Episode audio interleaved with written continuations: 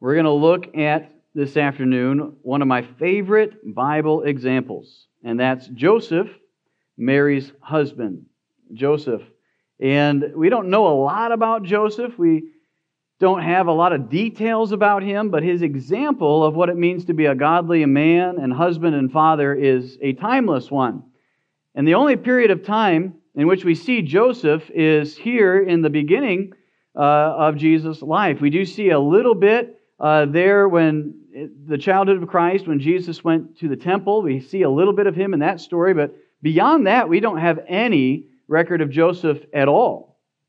And we don't have any words of Joseph recorded. I think that when Jesus spends some time in the temple, they, they Mary and Joseph speak corporately in that passage, saying, We were looking everywhere for you, and I paraphrase.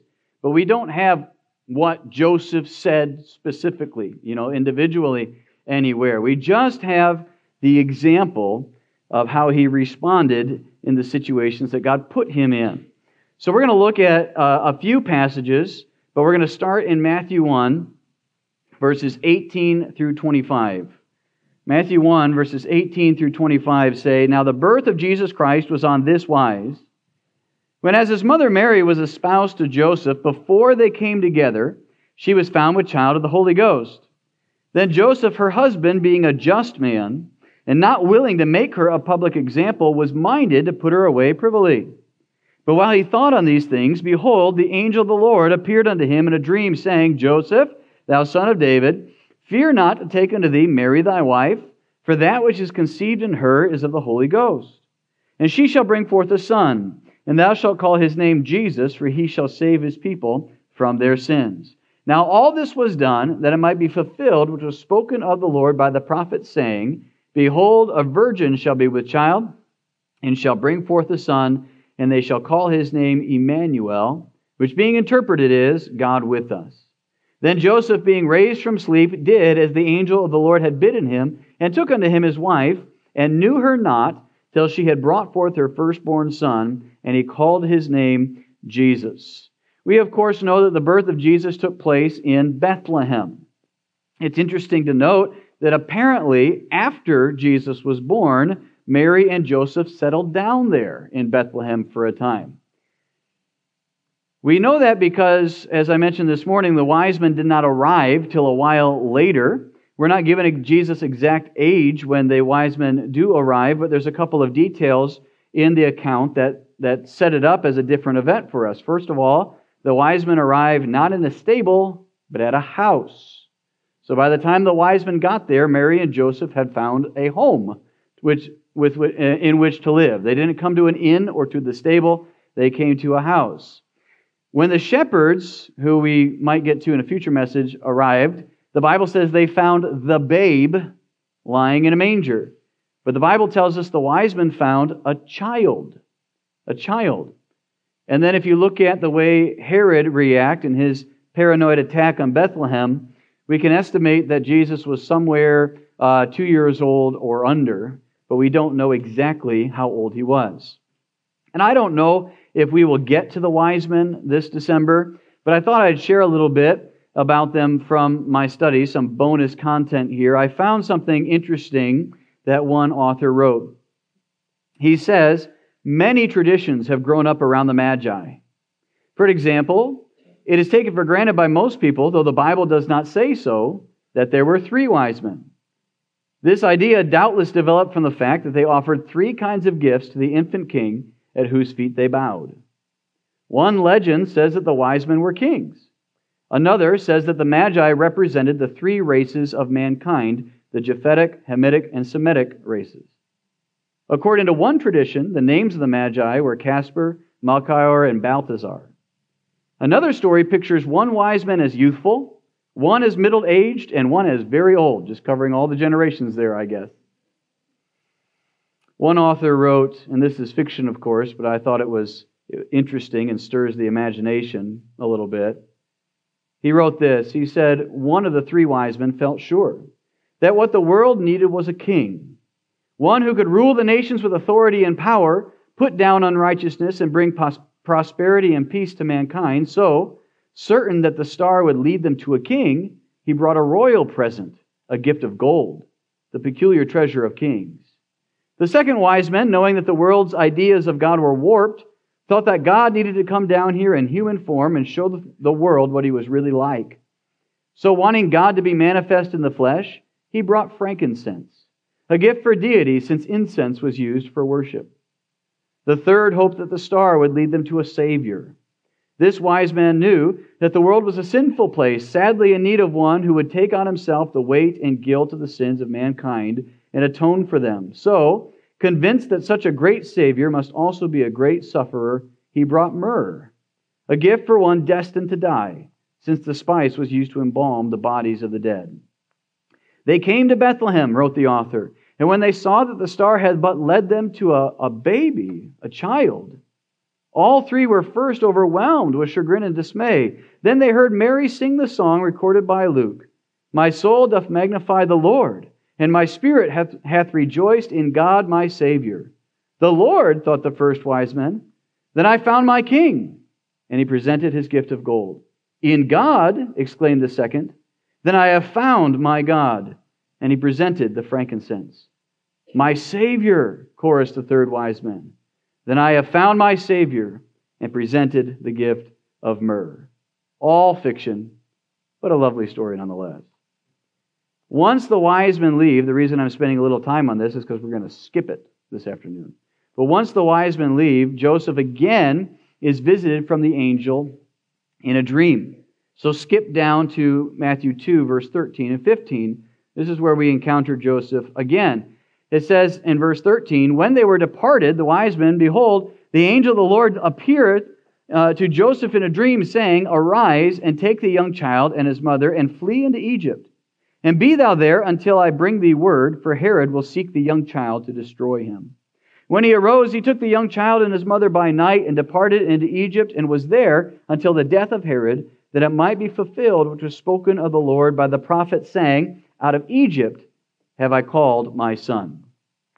So Herod, paranoid and infuriated that the wise men did not come back and report to him where to find this young king, he sent and killed all the young boys that were in that region, all that were two and under.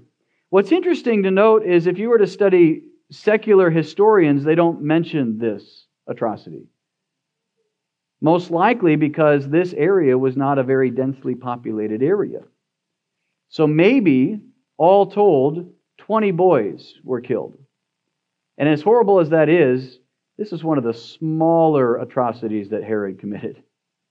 He was very cruel, and there were far worse things that he did.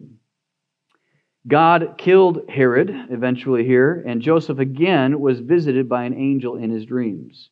So Matthew 2, verse 19 says, When Herod was dead, Behold, an angel of the Lord appeareth in a dream to Joseph in Egypt, saying, Arise and take the young child and his mother, and go into the land of Israel, for they are dead which sought the young child's life. And he arose, and took the young child and his mother, and came into the land of Israel. But when he heard that Archelaus did reign in Judea, in room of his father Herod, he was afraid to go thither. Notwithstanding, being warned of God in a dream, he turned aside into the parts of Galilee. And he came and dwelt in a city called Nazareth, that it might be fulfilled, which was spoken by the prophets, he shall be called a Nazarene. So, in those three passages from the book of Matthew, we find Joseph very briefly described for us. And one word stands out. The Bible describes him as a just man. To give us a little more insight in the passage, uh, there's a few words I want to define for you. First of all, it calls him a just man. That means an equitable man. He was a just man. He was an equitable man. He was not willing to put Mary to public example. That means he was not willing to put her to open shame. And so he privily thought about what he could do privily, that secretly. But he was a just man. Micah 6 8 says, He has showed thee, O man, what is good. And what doth the Lord require of thee but to do justly, and to love mercy, and to walk humbly with thy God. Joseph was a just man, he was a merciful man, and I think he was a humble man also. And so there's four ways in this passage this afternoon that we find how just Joseph really was. And as we look at his example, let's apply it to ourselves and see if we would react in a similar way if these things happened to us. Could we be called just uh, like Joseph was in Scripture? So, the first area in which he was a just man, Joseph was just in his intentions. He was just in his intentions. It says the birth of Jesus Christ was on this wise in verse 18. When, as his mother Mary was espoused to Joseph before they came together, she was found with child of the Holy Ghost. Then Joseph, her husband, being a just man and not willing to make her a public example, was minded to put her away privily. But while he thought on these things, behold, the angel of the Lord appeared unto him in a dream, saying, Joseph, thou son of David, fear not to take unto thee Mary thy wife, for that which is conceived in her is of the Holy Ghost. He was just in his intentions, first of all, in that he recognized sin. He recognized sin. He was a merciful man but he was just in that he could not tolerate sin. Mary was discovered to be with child. He did not overlook it, he didn't dismiss it or tolerate it. He identified this is a problem. And his, his wrestling was how to properly address this problem. So he didn't justify it or rationalize it. What it appeared to be to Joseph was that Mary, as just as he knew that she was, and as uh, godly of a woman he, he knew that she was, as out of character as it seemed, what it appeared to be was that she was unfaithful. And so he recognized sin. But what I love about Joseph is he was ready to forgive. He was ready to forgive. He, he recognized the sin. He was also just in that he could be merciful and forgive. He did not condemn his espoused wife. You have to have a pretty proper view of yourself in order to resist the urge to condemn others. And Joseph, as a Jewish man, could have condemned Mary. But he exemplified the tenderness and forgiving spirit of a true child of God. Ephesians 4 says, Let all bitterness, in verse 31, and wrath and anger and clamor and evil speaking be put away from you with all malice, and be ye kind one to another tender hearted, forgiving one another, even as God for Christ's sake hath forgiven you. I'm sure Joseph was hurt deeply when it was discovered that his espoused wife was with child already. But he was ready to forgive. He was tenderhearted.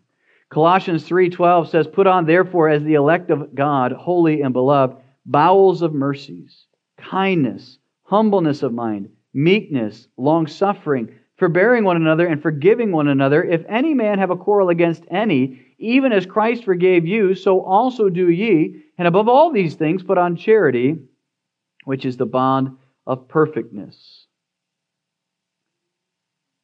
He was ready to forgive. He also refused resentment. He refused resentment. He was just in that he determined in his heart not to seek retribution. He could have brought Mary before the tribunal, before the council.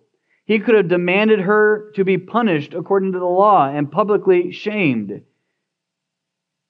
But he took the time and he pondered what he should do.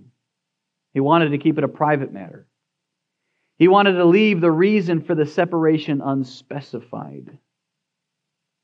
He had to write her a bill of divorcement in order to, to separate this betrothal process, but under the cause, Joseph refused to put a, put a cause there.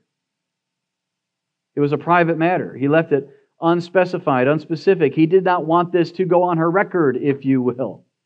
He was giving her the ability to make the best of the situation herself, and he was choosing, uh, he was allowing her to choose how to mitigate her consequences. If she wanted to run off uh, with other families, she'd be free to do that. If she wanted to uh, go move back in with her folks, she would be free to do that. But Joseph totally left it on Mary and her family how to deal with this situation. He was not going uh, to make this a public divorce. Because the betrothal process, as I mentioned this morning, was considered legally binding. He would have to file paperwork, if you will, in order to set her free from him, but he decided to do it as privately as possible. And then notice he also reflected deliberately.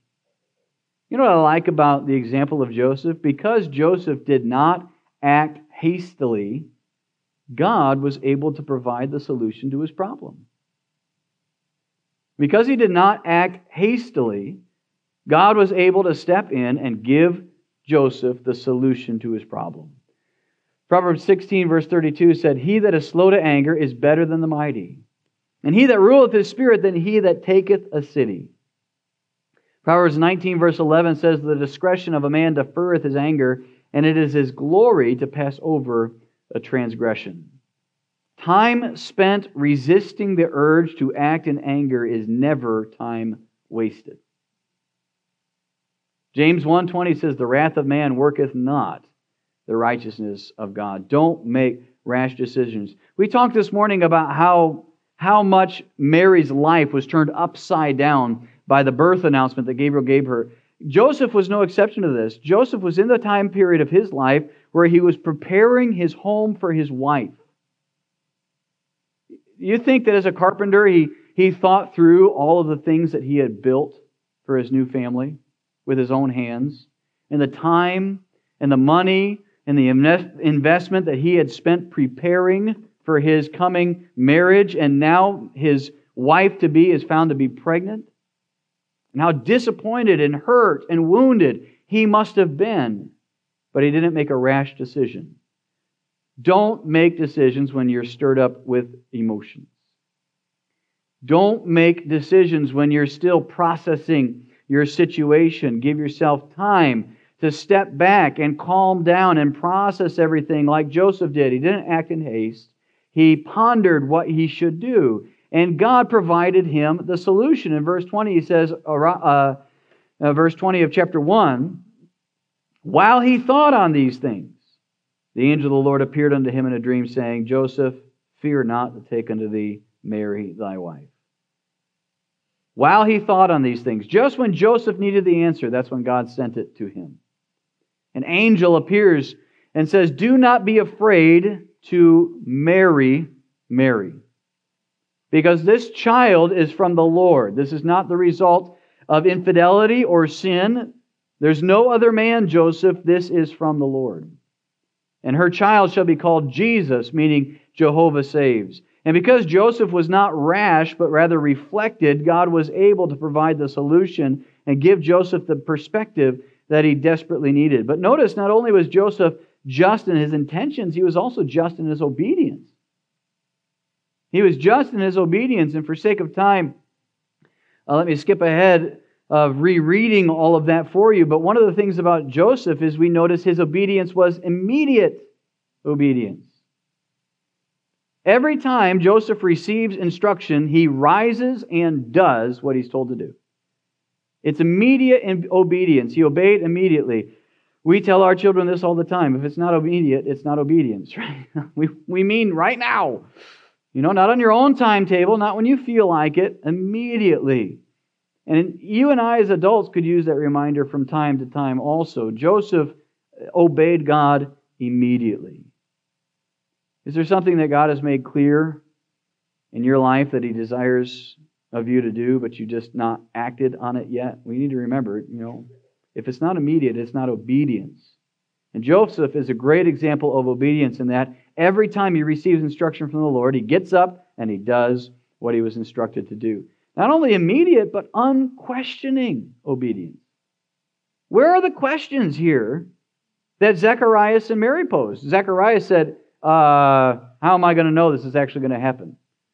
Mary said, Wait, how's this going to work?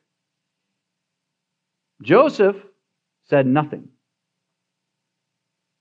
He just obeyed. Some of us overanalyze and overthink the situations God allows in our lives. And if you know what God expects on you, of you, then you need to act on God's expectations. And Joseph's example proves you don't need to have all the answers or the details in order to obey.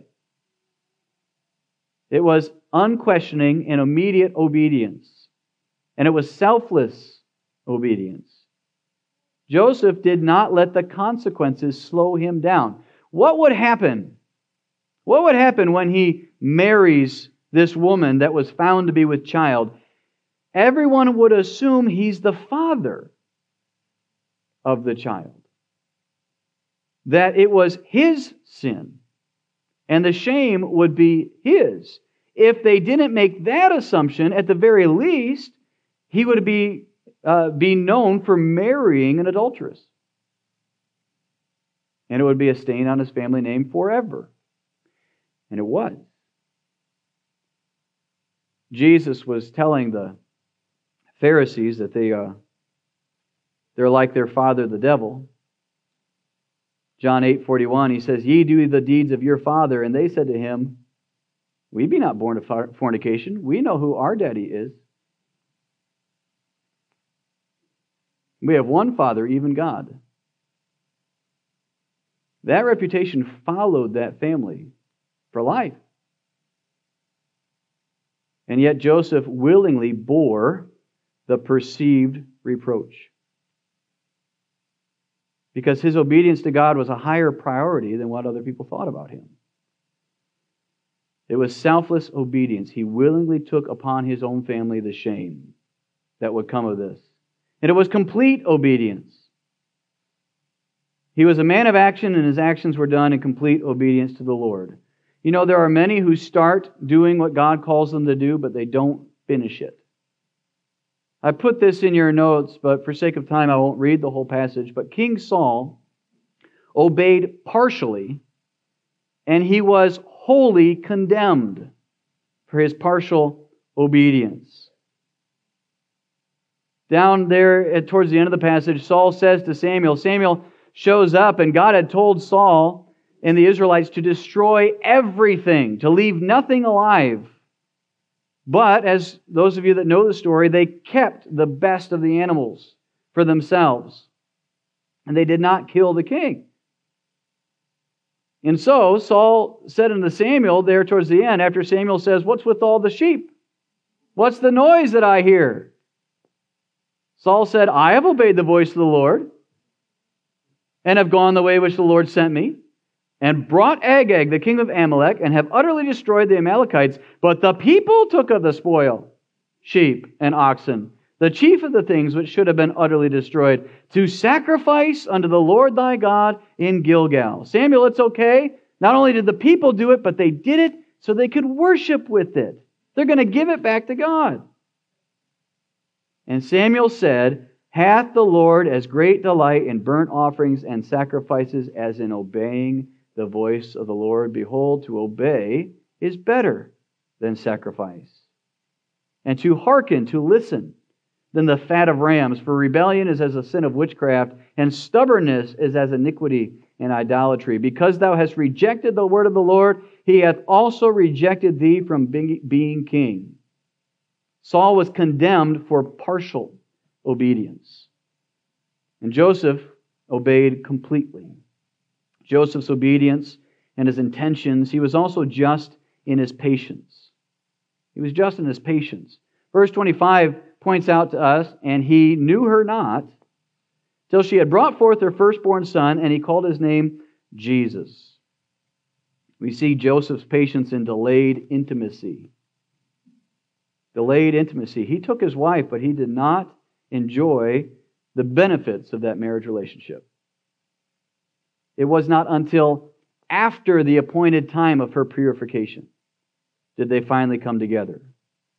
Joseph was more honorable after marriage than most men are today before marriage. And regardless of what the world believes and practice and practices, intimacy is best enjoyed in God's timing.